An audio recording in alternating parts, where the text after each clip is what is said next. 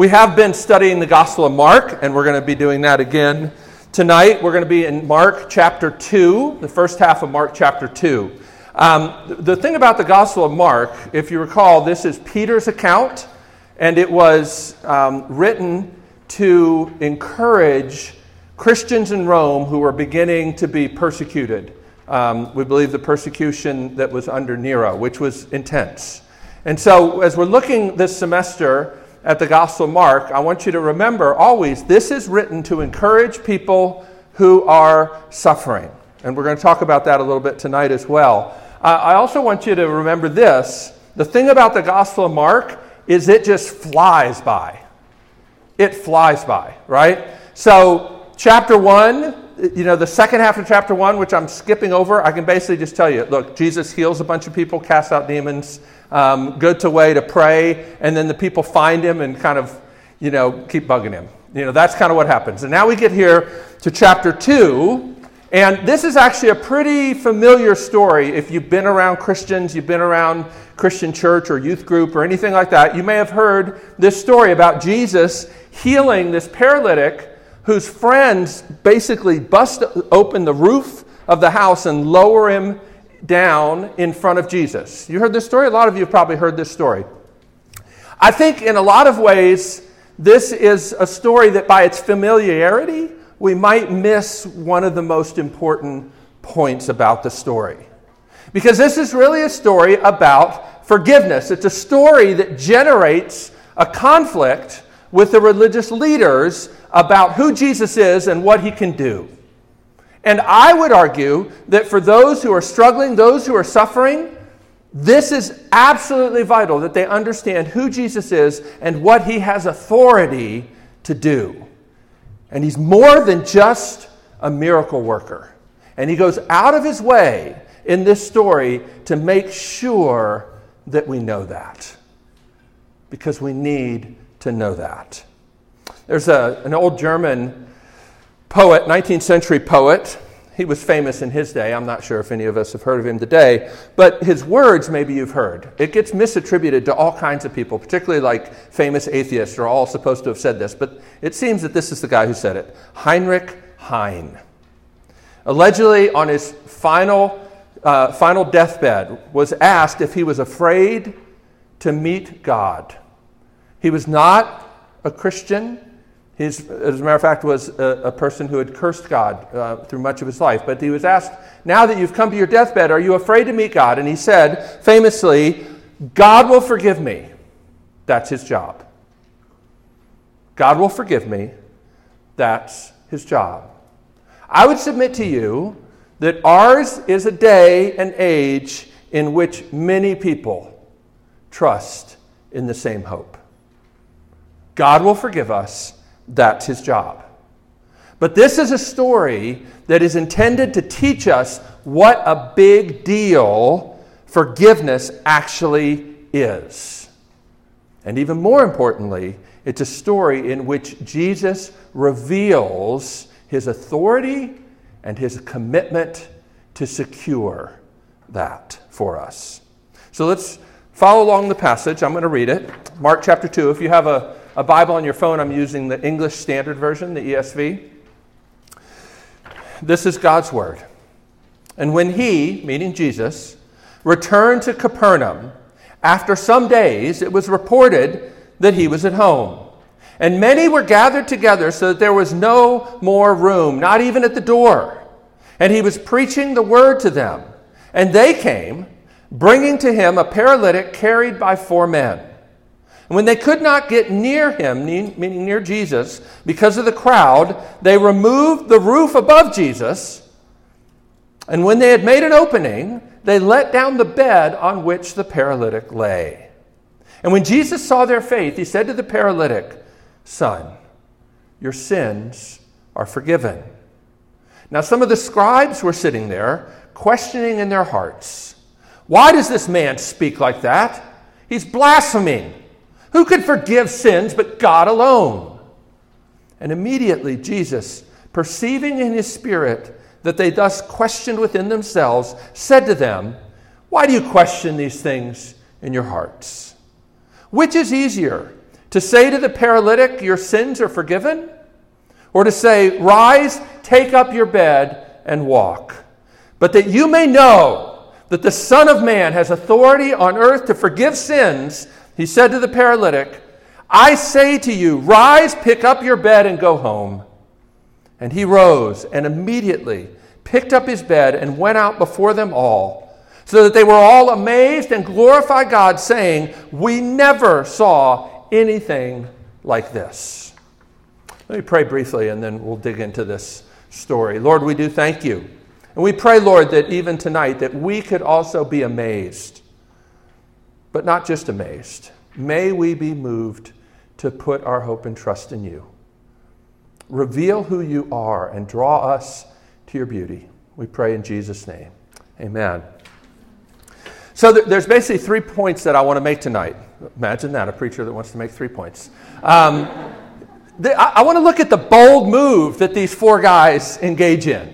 It's a bold move, okay? I also, though, want us to look at the gracious Savior revealed here, and then the penetrating question that Jesus asks at the end of this story.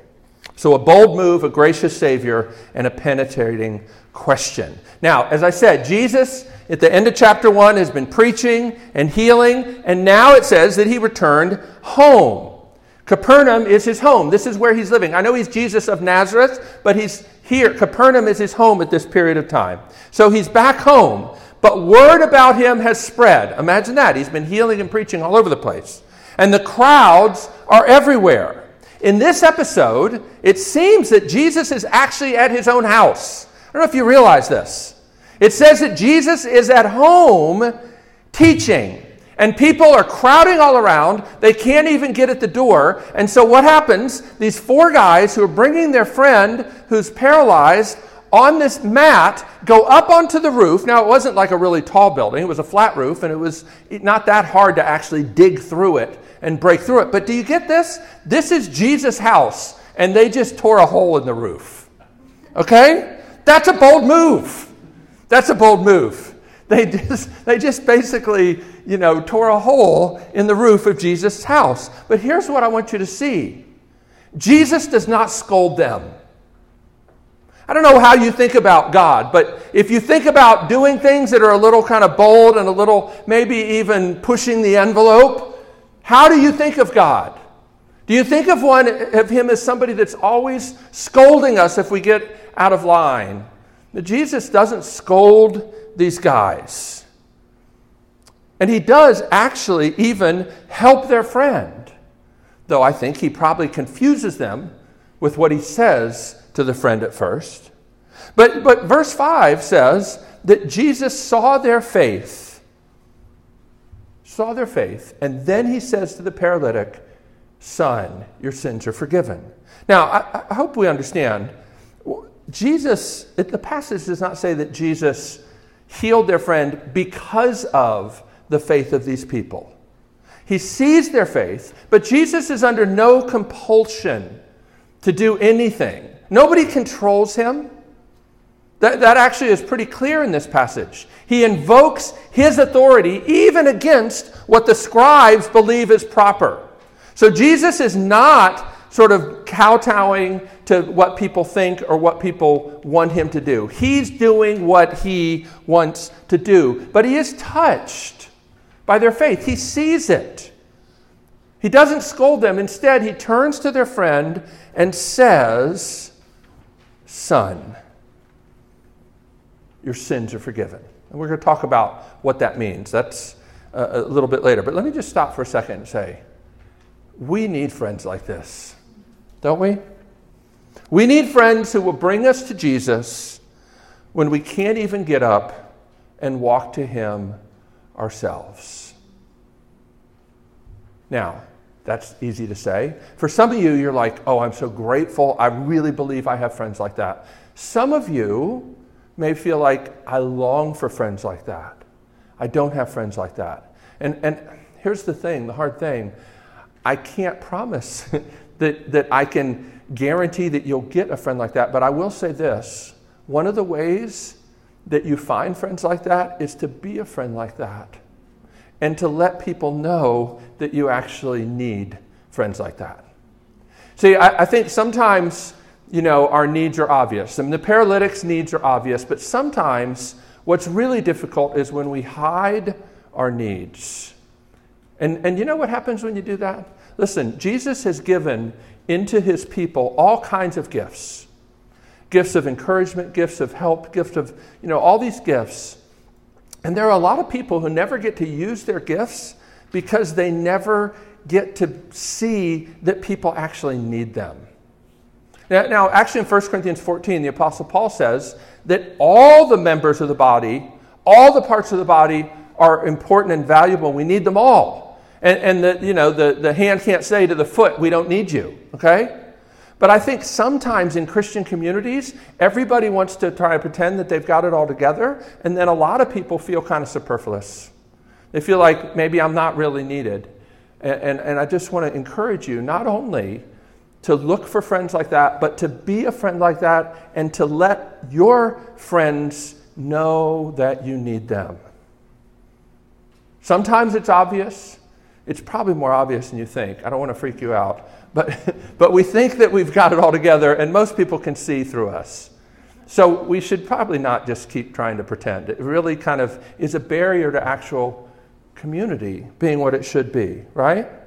It's hard for friends to help us when we hide our need.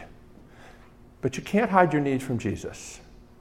One of the things it says in this passage, he can, he can read minds. Now, how you take that has a lot to do with how you think about Jesus. Does that freak you out? Like he knows what the scribes are thinking in his heart and they he calls them out on it. Does that encourage you, comfort you? It should encourage you. You know, one of the things it says uh, in the book of Romans, chapter 8, is that sometimes we're in such kind of anguish and groaning that we don't even know how to pray. And the Spirit intercedes, prays for us with groans too deep for words. And I love this little phrase in accordance with God's will. So if you're like, I'm not really sure even how to pray, the Spirit is praying, right? In other words, God knows what you need. You can't hide it from Jesus. And Jesus reveals himself here as such a gracious Savior. Like I said, he doesn't scold the friends. Instead, he speaks tenderly to the paralytic, addressing him as son and telling him his sins are forgiven. Now, this offends the scribes, doesn't it? It offends the scribes, and they have a good reason to be offended. They understand the significance of Jesus' words of forgiveness. What do they say? They say, This is blasphemy. No one can forgive sins except God alone. So here we are in chapter 2 of Mark. And Jesus is already making an implicit claim to deity. I don't know if you uh, have heard, like, there are people that will say, well, Jesus, you know, it didn't really dawn on him that he was the Messiah until later, kind of eventually he kind of figured it out. Um, eventually he kind of realized he had to go to the cross. No, this is Mark chapter 2. He knows what's in their heart. He knows that they're offended and they regard it as blasphemy. Blasphemy is a death punishable offense. The Jews were not allowed to invoke the death penalty except for blasphemy. The Romans said you can do that. And so here, here, he knows that's what they're thinking. He knows that's what they're charging him with, and he still goes right at them. Okay? I hope you see in that the intentionality of Jesus. Make no mistake, Jesus is revealing who he is here. The scribes are right. This is a claim to deity. But I wonder how those words sound to the paralytic and his friends. See, the scribes get it. I don't know if the paralytic and his friends get it. They're probably like saying, you know, uh, okay, forgiveness, cool, that's good, but we've got another issue here, right? Jesus, in case you hadn't noticed, you know, it, uh, don't you sometimes feel like we have to tell God, you know, that He's not seeing things? You know, Jesus sees this situation, right? But it, but it may seem kind of cruel of God, of Jesus here. Cruel, maybe even at the least inappropriate. What's going on? I think it helps to put yourself in the place of the paralytic. And think about this. If you were paralyzed, is it really such a big leap to think that you would long to be able to get up and walk? Uh, we don't know if the, the guys, the four guys did this on their own, right? Or if the paralytic asked them to help. But I don't think it's too much of a stretch to think that what he wants more than anything is to be able to get up and walk. Now, that's not a bad thing, it's a good longing. But the thing is, when you have longings like that, when you have something that's really obviously broken, it's really easy to think that if only that were different, everything would be better. But Jesus loves this guy too much to let him live with that huge, crucially important misunderstanding. He's not cruel when he says your sins are forgiven. He's actually getting at an even deeper need that the guy has. Again, in saying your sins are forgiven, he's making a divine claim, but I hope you see this. He's also revealing the heart of God. Because God is not one who just wants to fix up our life so we can go on our merry way. He is not like the divine pharmacist do you know what it's like to, when you treat God like the divine pharmacist? The divine pharmacist is the one who fills the script, but we get to write it. We get to make the diagnosis. God, here's what's wrong. If you would just do this, fill this script, then my life would be better. But God is not the divine pharmacist. He is the one who diagnoses and commits himself to heal the very deepest needs that we have forgiveness and reconciliation with God Himself. See, don't, don't, don't disconnect forgiveness and reconciliation. Forgiveness is not just like a status change. To be forgiven, to have your sins forgiven, is to have everything removed that would make God want to turn away from you. It is to open the door to reconciliation with the one who made you for himself. And this is what this man needs more than anything. It's what you need. It's what I need more than everything. But I so often make a different diagnosis. And I so often ask God to fill a different prescription. But Jesus loves this man too much to let him remain in this feeling that what I really need is to be able to get up and walk. And it is interesting, you know, at the end of the story, we don't know if the guy who gets healed, uh, what, what does he think about this? It doesn't say that he worships Jesus or anything. There's another story about some lepers that um, Jesus heals 10 lepers, and one of them comes back. One of them comes back and throws himself at Jesus' feet, and, and in the Greek it says, worships him. And you know, Jesus does not say, Get up, you blasphemer. I'm just a, a man with the gift of healing. No, he says, Where are the other nine? Where are the other nine? Jesus accepts worship and says that he deserves it. That's strong, right?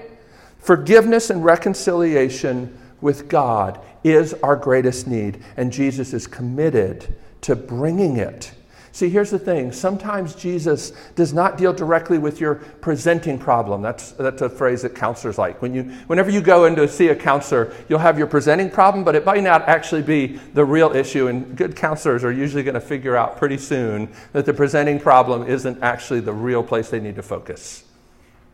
Good friends figure that out sometimes too. I have to warn you. But Jesus is not distracted by the presenting problem here. He goes for the actual deepest need that this guy has.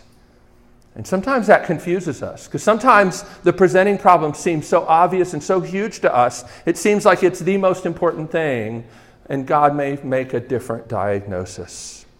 So here's the question I think we have to ask ourselves What is it that we think we need more than forgiveness and reconciliation with God? What is it that we think we need more than forgiveness and reconciliation with our God?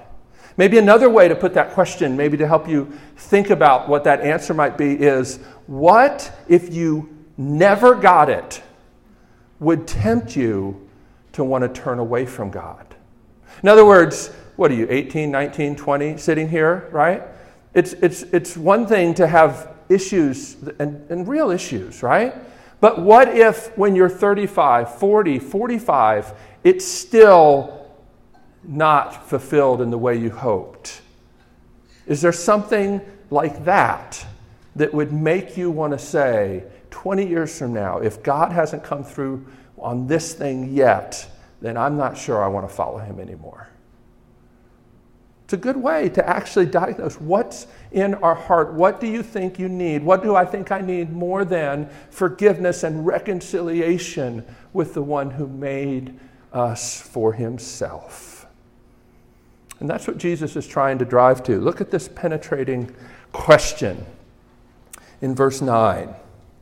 And I wonder how we would answer this question. Jesus says, Which is easier, to say to the paralytic, Your sins are forgiven, or to say, Rise, take up your bed, and walk? Which is easier, to say you're forgiven, or to say you get up and walk, right?